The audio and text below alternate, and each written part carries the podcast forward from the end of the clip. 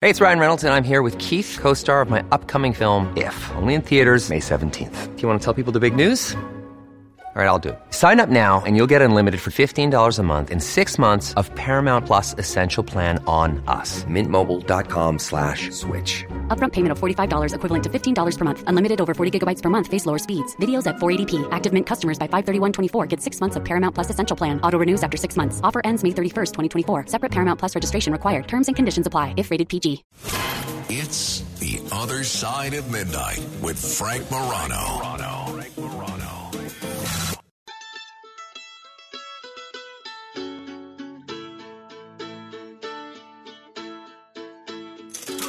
This is the AC Report.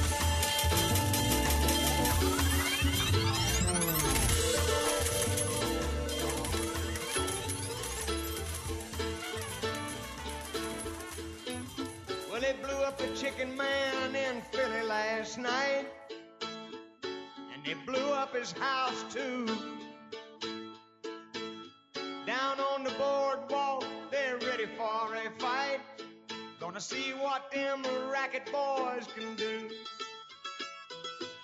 Now there's trouble busting in from out of state. And the DA can't get no relief. Gonna be a rumble on the promenade. And the gambling commissioner's hanging on by the skin of his teeth. Everything dies,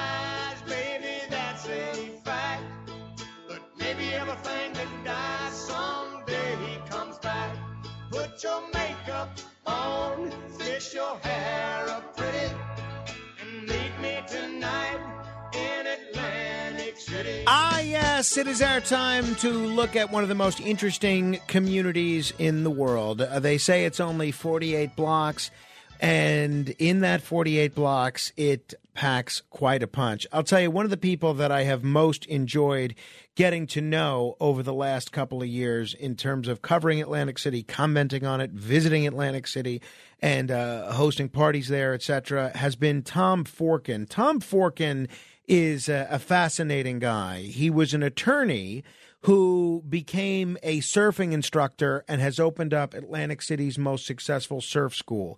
He was not just a Democrat, but he was the chairman of the Democratic Party locally. And then he went on to run for uh, mayor of Atlantic City as a Republican.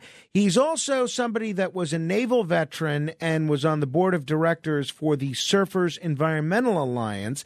And uh, he is someone that uh, I think is well suited to offer his take as to why so many whales seem to be washing up on the beaches of Atlantic City of late. Tom, it's great to talk with you. It's great. I'm, I really appreciate you coming to the New Year's Eve Eve party. I know that uh, you and your wife were doing something in New York, of all places, and you made the trip back to make the party, and it wouldn't have been the same without you, both of you. Frank, how are you? It was, it was always a pleasure to see you and the missus. How's everything going? Everything's going great. Uh, so, Good. catch our listeners up if they haven't uh, heard about this uh, yet. I, in the last month, at least two whales, ha- humpback whales, have washed up on the beach of Atlantic City, and both of them obviously were dead. What do we know about the this situation here, Tom?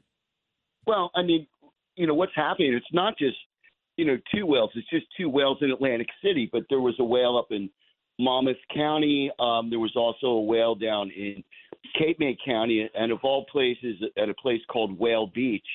Um, and then there was, uh, I believe, one or two on Long Island. So you know, there's like a total of six whales that have washed up on the beach dead uh, over the last uh, 33 days. So you know, we requested an investigation. When I say we, you know, the surfing community, uh, because we spend our time in the ocean, and um, you know, uh, we need a healthy ocean. We need a healthy tourism industry. You know, and if, if this continues, I mean, it's going to be problematic. You know, throughout the summer. I mean, our theory of what's happening here, and, and I know Cindy Zipf from uh, Clean Ocean Action has gotten involved. That's a, another environmental group that we collaborate with. Surfers Environmental Alliance, as you know, is um, you know it's uh, the acronym is C S E A, uh, we operate and run or ran. I, I, when I was involved with the board, we had the around the Manhattan paddle, the sea paddle, in which we'd raise over, you know, half a million dollars annually for various environmental causes.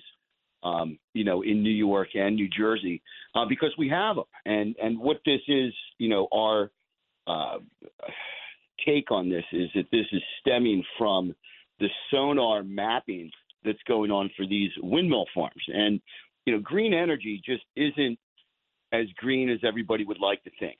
You know, I mean, they're going to put these windmills out. It's going to be great. We won't need, you know, natural gas or coal or other uh, carbon uh, sources for electricity and fuel and so forth. But you know, this is this is becoming problematic in the sense that you know they're out there mapping with sonar, and if anybody does any basic research on you know sonar blasting uh, for mapping purposes and so forth, you know it's going to disrupt the marine environment. And what's going on is is that sonar for dolphins and whales because they depend depend on their sonar, you know, to know where they're going and and and to feed and find fish and so forth, you know, is it, it, kill it kills marine mammals. I mean that's just the fact. It's been researched. People can look it up and you know, it's um, we've asked for a, a federal investigation of this uh, to see exactly what's going on, and maybe uh, the people that are doing this mapping can use more prudence in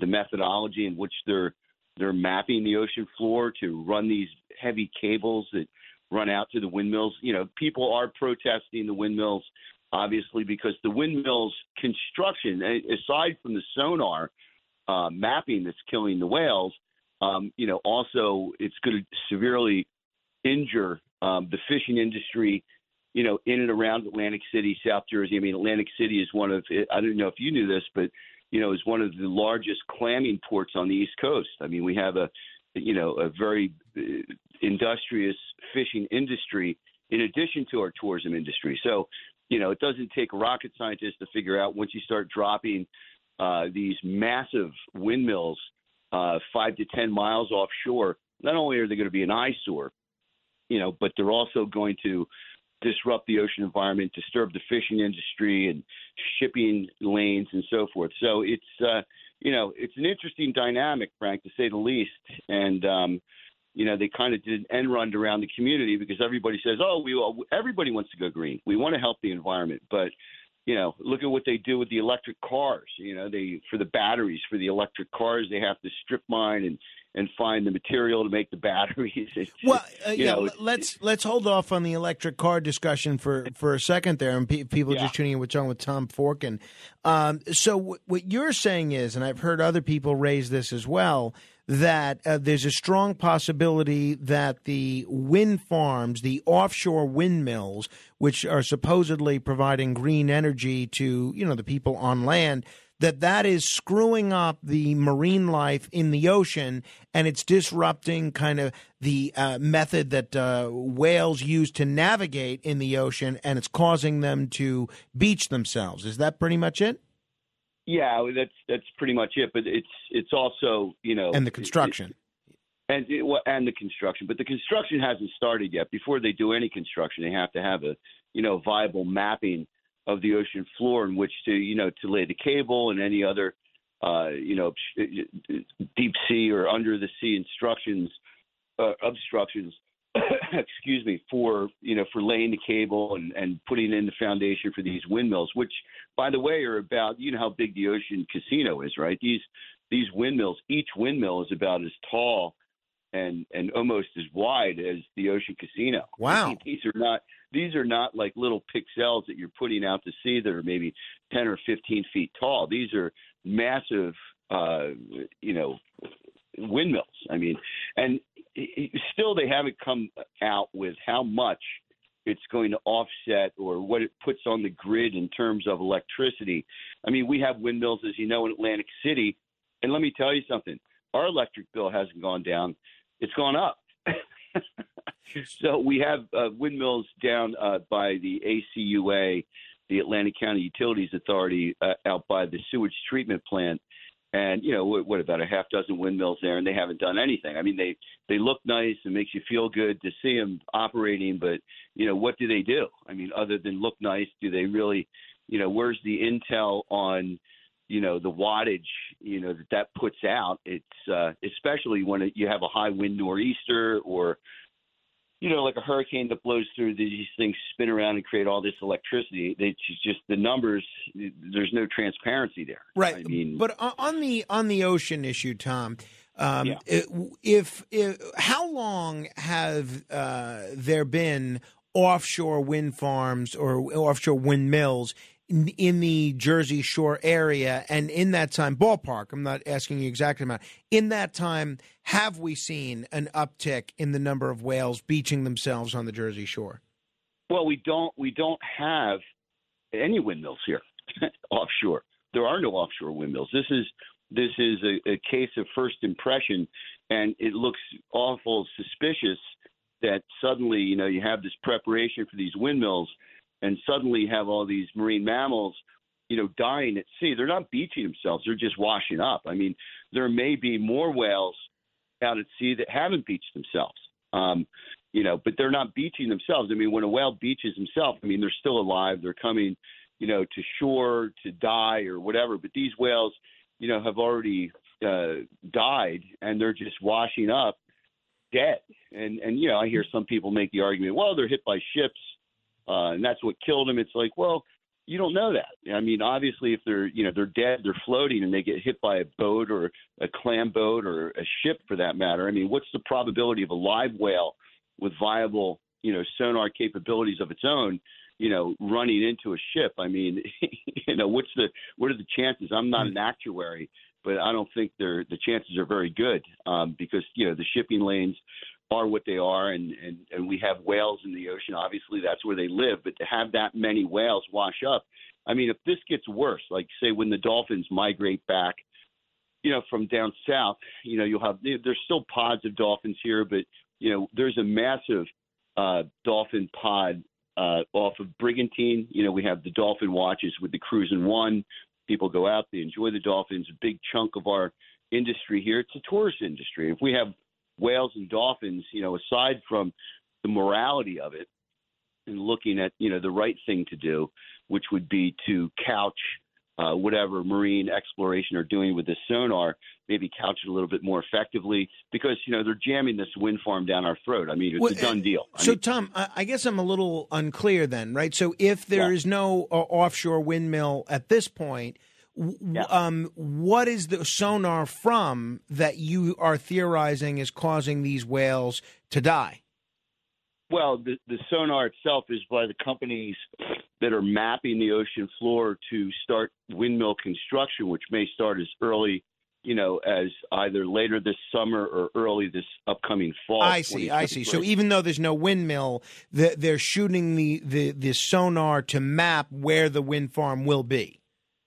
Correct. I see. Okay, gotcha. All right. Hey, uh, before we run out of time, Tom, y- about a year ago we spoke uh, right after it was announced that Atlantic City was getting a ShopRite. This huge deal with the CRDA and ShopRite to launch a grocery a supermarket in Atlantic City. And I asked you, "Is this great? Is this good news? Are you excited about this?" And you basically said, "Yeah, we'll see if it comes to fruition." Lo and behold.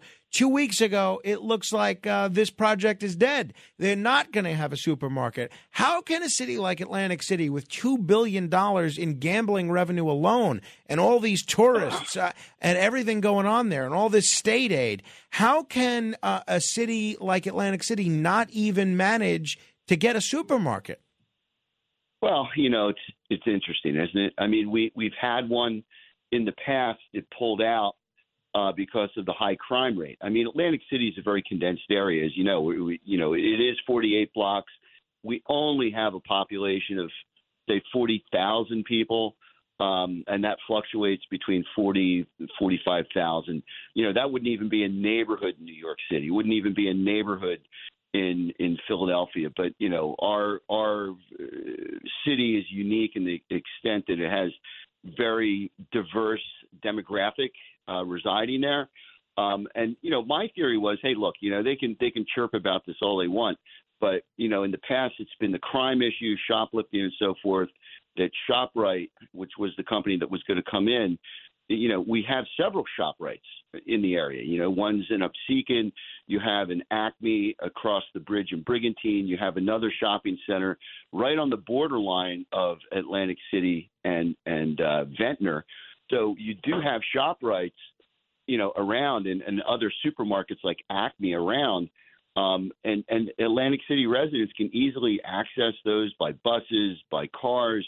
You know, do we really need one in Atlantic City? Because my theory was early on, hey, look, you have a lot of mom and pop stores there, uh, very small ethnic uh, shops that sell food products. I mean, you know, everybody wants to say it's a food desert. It's anything but a food desert in the sense that, you know, what's going to happen to those small mom and pop shops on the corners, you know, the bodegas where people depend on you know, small shops to sustain their family. I mean, look what happened, you know, with big shops like Walmart or or Costco or Home Depot come in. I mean, you know, hardware stores, family hardware stores in Atlantic City that we, we don't have a hardware store in hmm. Atlantic mm. City. I mean, walk you know, walk around Atlantic City and look for a hardware store. You used to have various hardware stores in Atlantic City where you could buy, you know, construction products and so forth you can't you can't do that now. You have to drive out to Absecon to go to um, Home Depot or one of the other big box shops offshore. I mean, these big box shops, like you know, big supermarkets and so forth, are putting the smaller guy out of business. Now, I've always been for the smaller guy and, and gal, and um, you know, I don't know if we really need a supermarket in Atlantic City. Everybody likes to make a political political football out of it. But you know, and that's one of the great things about Atlantic City. You have that diverse ethnic, you know, feel when you, you when you go around Atlantic City. If you want Vietnamese food, we have Vietnamese restaurants, or we have Chinese restaurants. We have great Italian restaurants, as you know. We have Angelo's, which is a staple. We have uh, Chef Vola's. We have Cafe.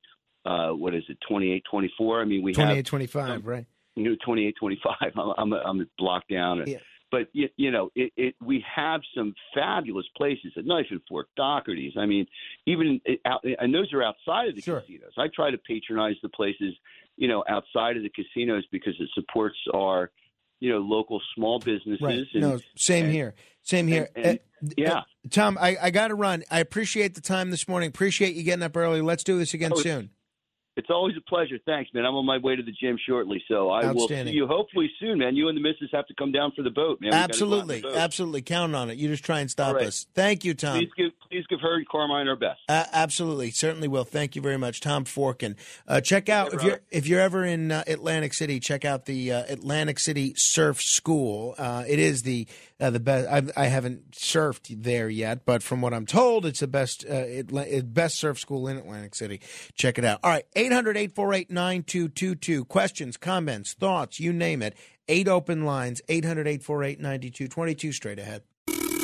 The other side of midnight. midnight.